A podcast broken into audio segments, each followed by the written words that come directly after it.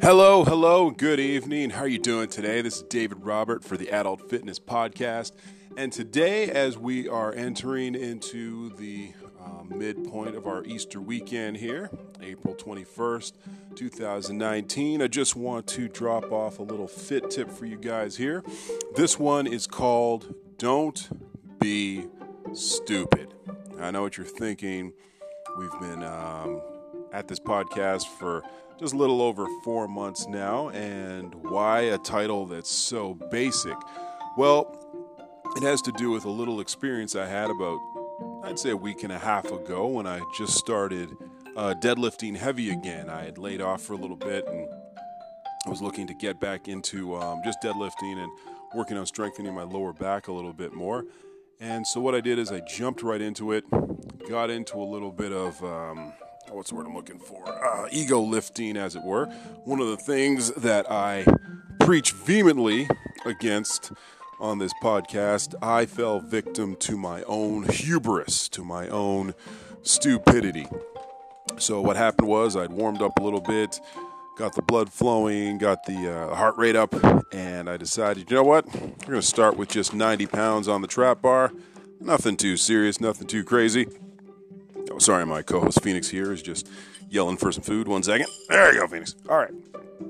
So, uh, loaded up the bar, did a couple of warm up sets, then, then jumped right into it. And instead of doing what I always preach, you know, a little 10% here, wait a couple of days, how you feel, see how you feel, then do some more, I decided to jump right into it.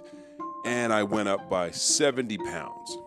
Now, at first glance, you wouldn't think that's that's a lot. It was just about 160 pounds or so. But when you are just getting back into lifting heavy, you got to go through proper increments. You just can't decide, hey, I'm gonna, I'm just gonna go from zero to 60. Subsequently, I have been paying the price ever since. I felt excruciating pain in my lower back and my hips and my joints all because I wasn't willing to take some of my own advice. And I think one of this one of the lessons we can learn from this is that a large portion of what we see in the fitness industry right now is based upon a lot of tomfoolery, as it were.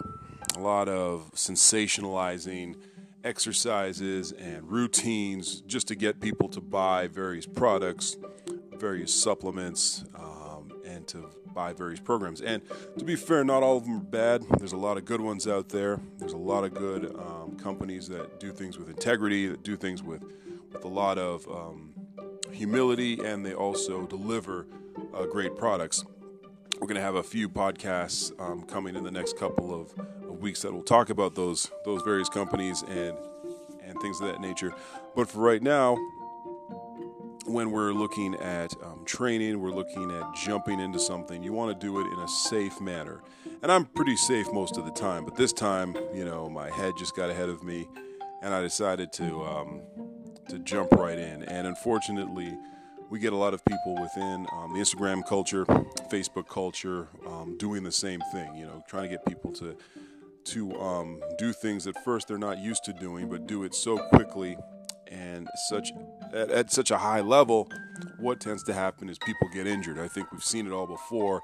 You might want to start your um, your workout routine. Start of January, you haven't really worked out that much, and you just dive right into it, and you go hard. And I mean, at best, you'll be sore, walking a little bit funny. At worst, you could really injure yourself, hurt yourself, or even worse.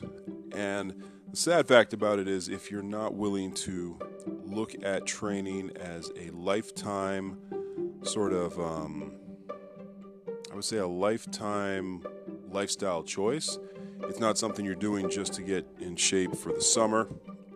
Um, it's not just something that you're looking to um, allow yourself to fit into that dress for uh, you know graduation or whatever.